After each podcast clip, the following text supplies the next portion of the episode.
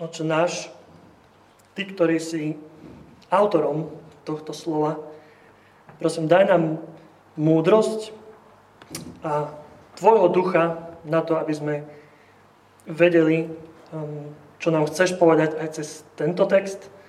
A prosím, daj nám Tvojho ducha na to, aby sme ten text mohli aj potom žiť. Amen.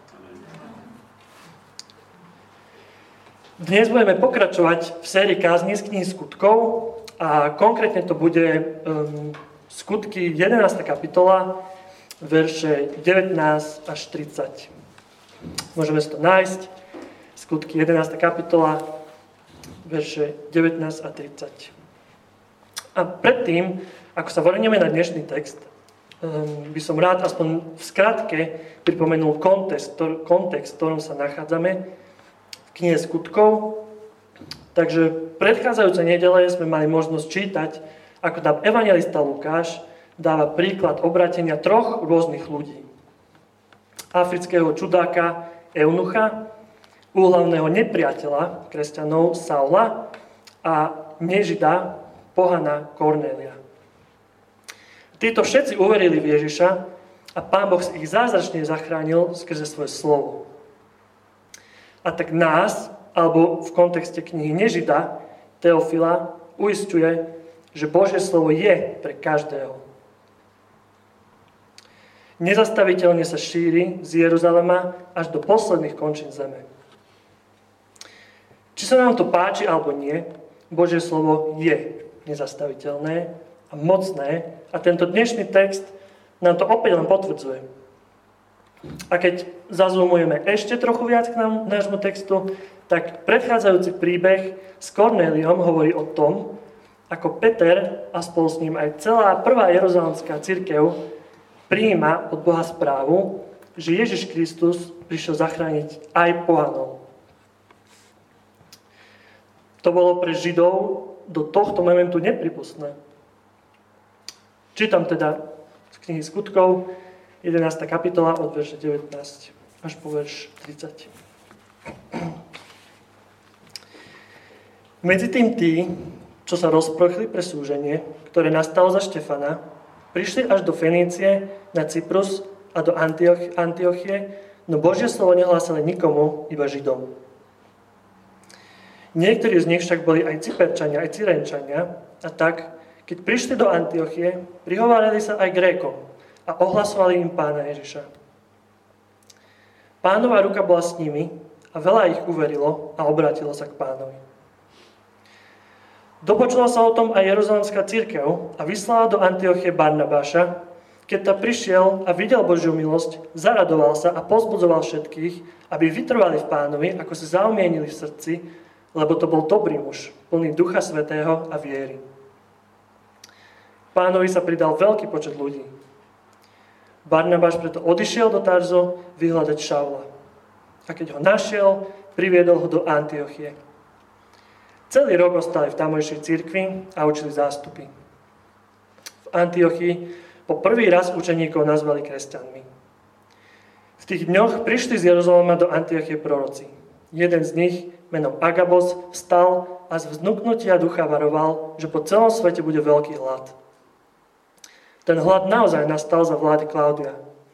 Preto sa učeníci rozhodli, že každý podľa svojich možností podporí bratov žijúcich v Judsku. Urobili teda zbierku a po Barnabášovi a Šavlovi ju poslali starší.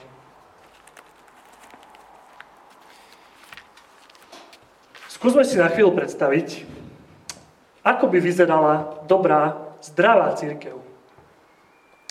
Aký by to bol modelový zbor alebo kostol. Čo je vlastne jeho poslanie? Akí ľudia by v ňom boli a čo by tí ľudia vlastne mali robiť? Lukáš, autor tejto knihy, nám tu dáva príklad zboru z Antiochii, ktorý vznikol úplne prirodzene, pomaly, zvestovaním Božieho slova ľuďom vo svojom okolí. Opäť tu čítame o zjednotení pohanov a židov, ich spoločný rast skrze vyučovanie Božieho slova je nielen do veľkosti, ale aj, od, ale aj do dospelosti. A v neposlednom rade sme svedkami ich štedrosti, ktorá je dôkazom ich jednoty a premenených srdc Božím slovom. Ale poďme na to postupne. Prvý bod. Založenie zboru v Antiochii. Verše 19 až 21. Čítam ešte raz od verše 19.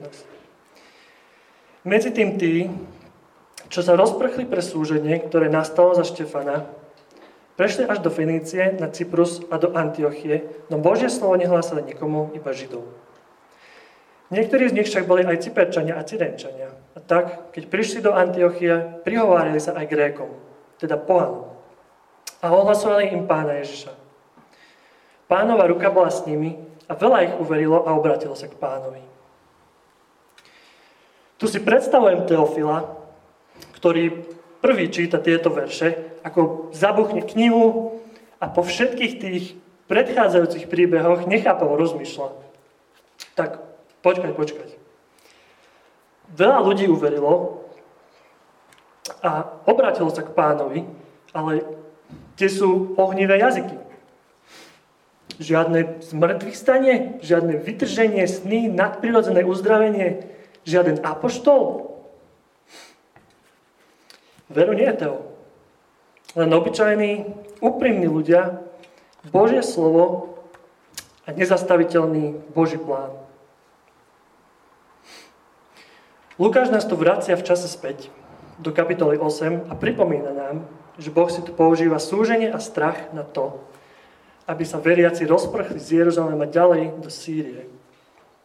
Stalo sa to potom, ako pred očami všetkých prenasledovateľia církvy brutálne ukameňovali jedného z nich, jedného z veriacich Štefana.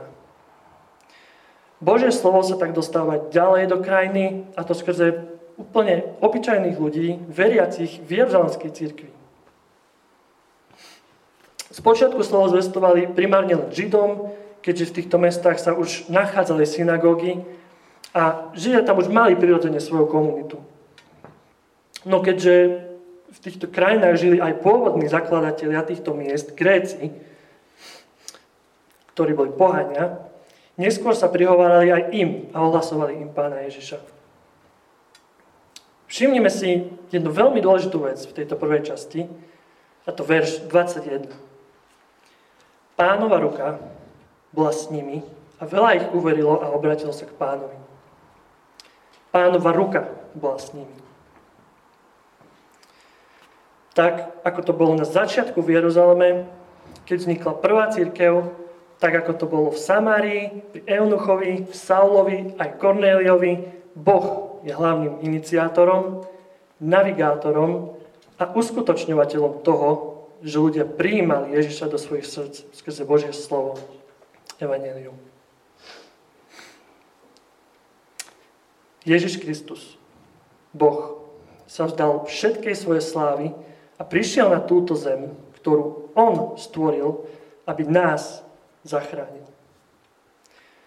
Zachránil nás tak, že sám seba obetoval a zomrel za naše previnenia, aby sme my spolu s ním mohli žiť väčšine v prítomnosti Boha. To my sme tí, ktorí si zaslúžili smrť za hriech. No Ježiš na seba zobral túto smrť.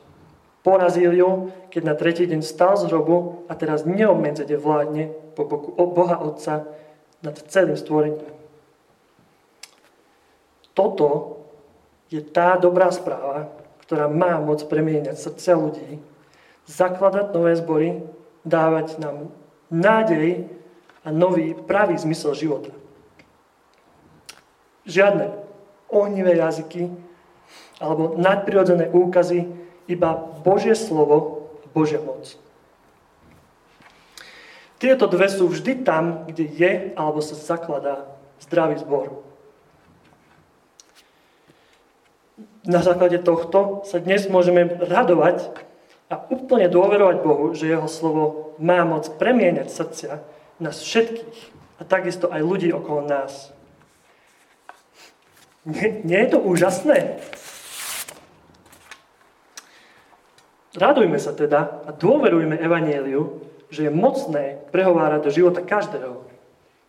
Žime a zdieľajme túto správu ľuďom, ktorí žijú okolo nás, slovami, ale aj skutkami. Druhá časť, verše 22 až 26. Budovanie zboru.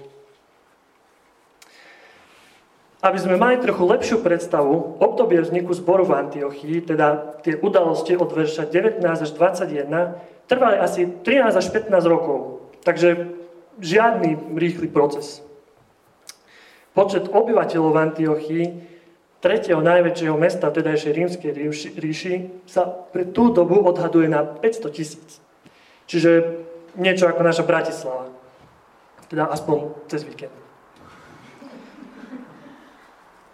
V Jeruzalemskej církvi sa teda dozvedajú o tom, že približne 400 km severnejšie v Antiochii vzniká ďalší zbor, ktorý vyznáva to isté, čo oni. A dokonca sú v tom istom zbore Židia zjednotení s pohádmi. A tak presne tak isto, ako tomu bolo v Samárii, v tej 8. kapitole, aj sem vysielajú na kontrolu niekoho z nich. Tentokrát to bol Barnabáš. Išiel sa teda pozrieť, čo sa tam vlastne deje. Barnabáš bol dobrý muž, plný ducha a viery, ako to o ňom čítame vo verši 24. Evidentne mal múdrosť rozoznávať, čo je od Boha a čo nie. Spomeňme si napríklad na to, keď, ako, keď sa ako prvý ujal Saula potom, ako prišiel do Jeruzalema a církev sa ho bála lebo ešte prednedávnom bol ich úhlavným nepriateľom. Po tom, čo si, čo si ho Boh zachránil a on prijal Ducha Svetého, Barnabáš bol prvý, ktorý, ktorý to na ňom spozoroval rozpoznal. Barnabáš teda prichádza do zboru v Antiochii a i hneď rozpoznáva na tomto zbore Božiu milosť. Vidí, že toto je presne to isté Božie slovo, ktoré sa ohlasuje aj medzi nimi v Jeruzaleme. To tie isté presvedčenia, ktoré má aj zbor v Samárii. Zaradoval sa a pozbudzoval všetkých, aby vytrvali v pánovi, ako si zaumienili v srdci. Církev postupne rastie a Barnabáš si teda volá na pomoc starého kamaráta Saula. Ten prichádza z Tarzu a spoločne vyučujú veriacich v Antiochii po celý rok.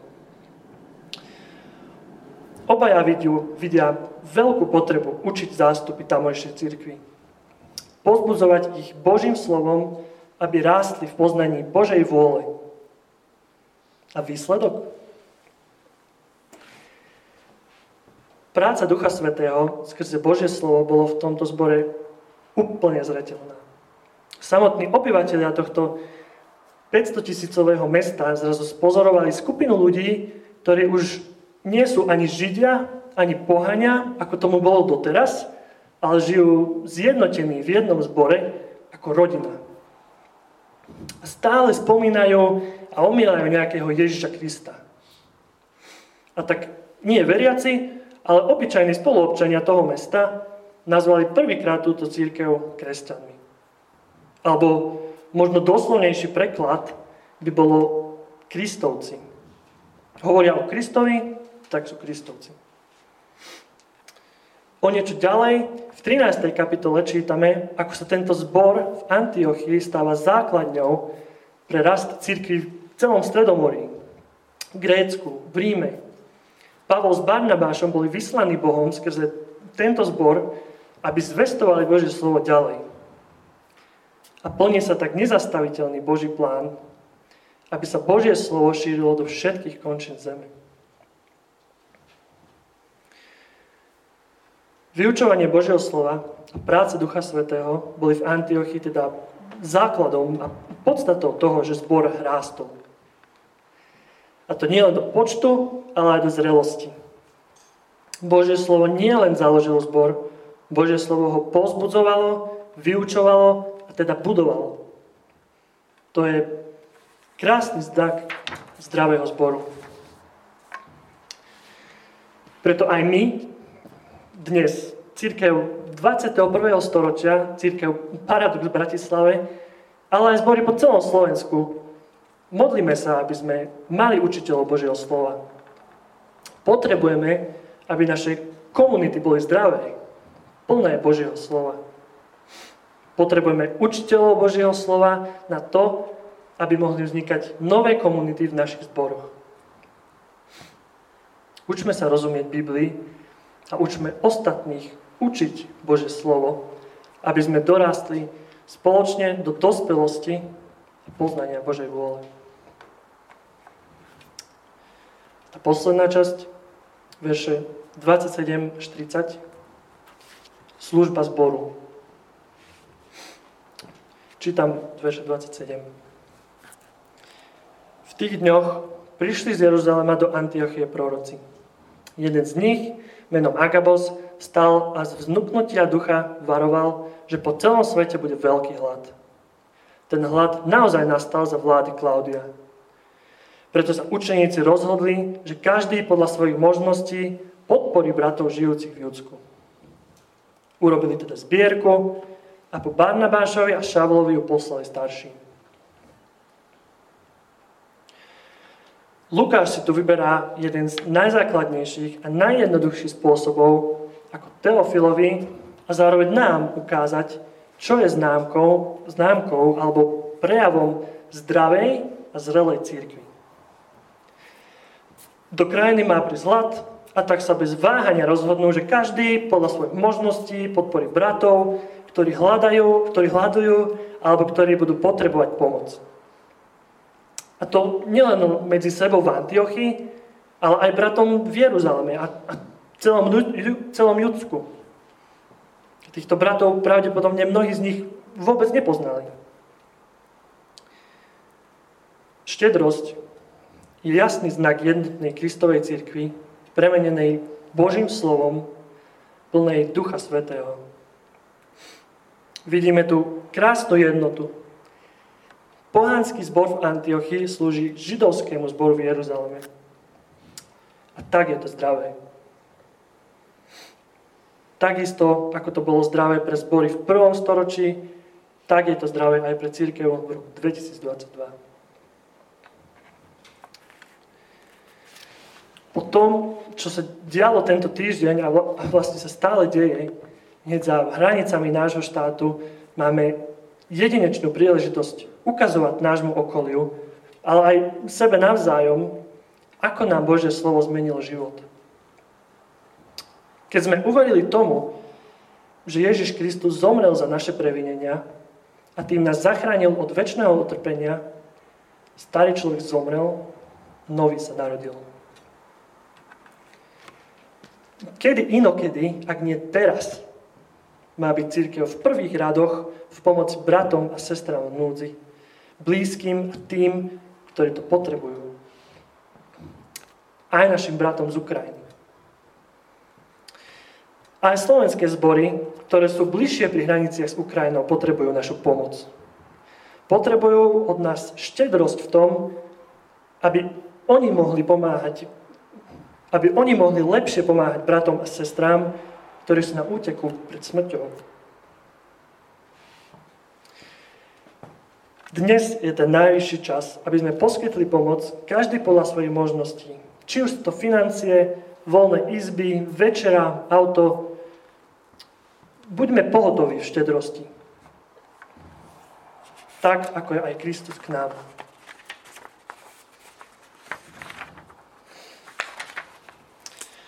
A tak na záver, snažme sa byť dobrým, zdravým zborom, kde sa s radosťou a dôverou zvestuje Božie slovo, lebo má moc premieňať srdcia ľudí v našom okolí. Zakladajme nové zbory. Žijeme premenené životy s novou nádejou v Kristovi, aby ľudia okolo nás milovali Ježiša nadovšetko budujme a pozbudzujme sa navzájom Božím slovom, aby sme neboli nedospelí, sem tam házení a zmietaní závanom hociakého učenia. Buďme štedrí. Buďme štedrí v dávaní a pomoci, tak ako je Kristus štedrý k nám keď položil svoj život za nás. Amen.